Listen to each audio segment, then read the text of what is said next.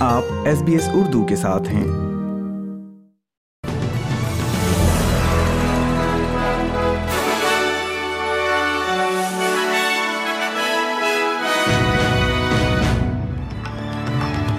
السلام علیکم۔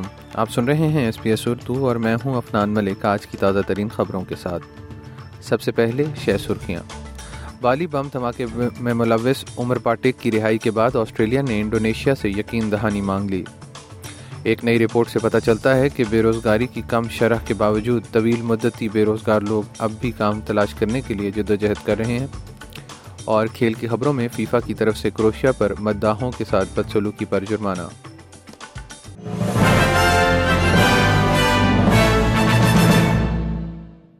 اور اب خبریں تفصیل کے ساتھ۔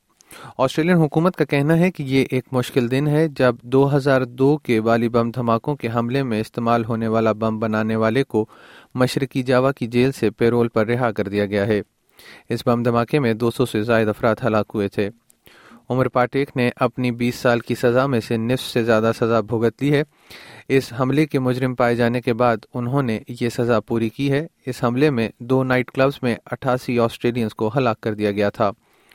آسٹریلین حکومت اس بات کو یقینی بنانے کے لیے کام کر رہی تھی کہ اسے جیل میں رکھا جائے۔ مقامی حکام کا کہنا ہے کہ Umar Patek D radicalisation programme سے گزرنے کے بعد سے بدل گیا ہے اور اس نے پیرول کی شرائط بھی پوری کر لی ہیں۔ توانائی کے وزیر کرس بون نے اے بی سی کو بتایا کہ حکومت اس بات کو یقینی بنائے گی کہ حکام کے ذریعے پیٹیک کی نگرانی کی جائے۔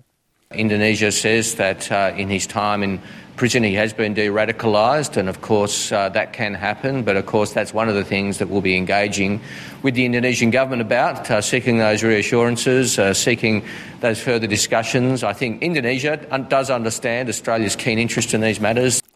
ایک نئی رپورٹ سے پتہ چلتا ہے کہ طویل مدتی بے روزگار لوگوں کو پیچھے چھوڑ دیا جا رہا ہے جس کی وجہ سے امپلائمنٹ سروسز سسٹم کی مکمل بحالی کے مطالبات کیے جا رہے ہیں اینگلی کیئر آسٹریلیا کی رپورٹ سے پتہ چلتا ہے کہ تقریباً ایک لاکھ لوگ کام کی تلاش میں ہیں اور ایسا کرنے میں اوسطن پانچ سال گزر رہے ہیں۔ اینگلی کیئر آسٹریلیا کے ایگزیکٹو ڈائریکٹر کیسی چیمبرز کا کہنا ہے کہ وہ اس بات پر فکر مند ہیں کہ بے روزگاری کی کم شرح کے باوجود وہی لوگ ملازمتوں سے باہر ہو رہے ہیں۔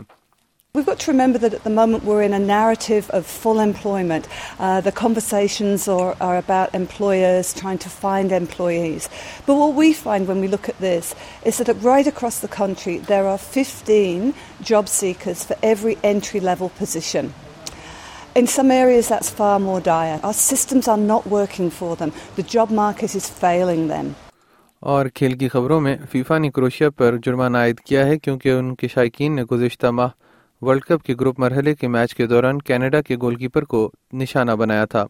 کروشیا کے حامیوں نے توہین آمیز نعرے لگائے اور میلان بورجان ایک نسلی سب جو کروشیا میں پیدا ہوئے تھے، لیکن بچپن میں ملک سے فرار ہو گئے تھے کی طرف جارحانہ جھنڈا دکھایا گیا۔ کروشین فٹ بال فیڈریشن پر پچاس ہزار سویس فرینک یعنی تقریباً اسی ہزار آسٹریلین ڈالر کا جرمانہ عائد کیا گیا ہے۔ اس کے ساتھ ہی آج کی خبریں ختم ہوئیں۔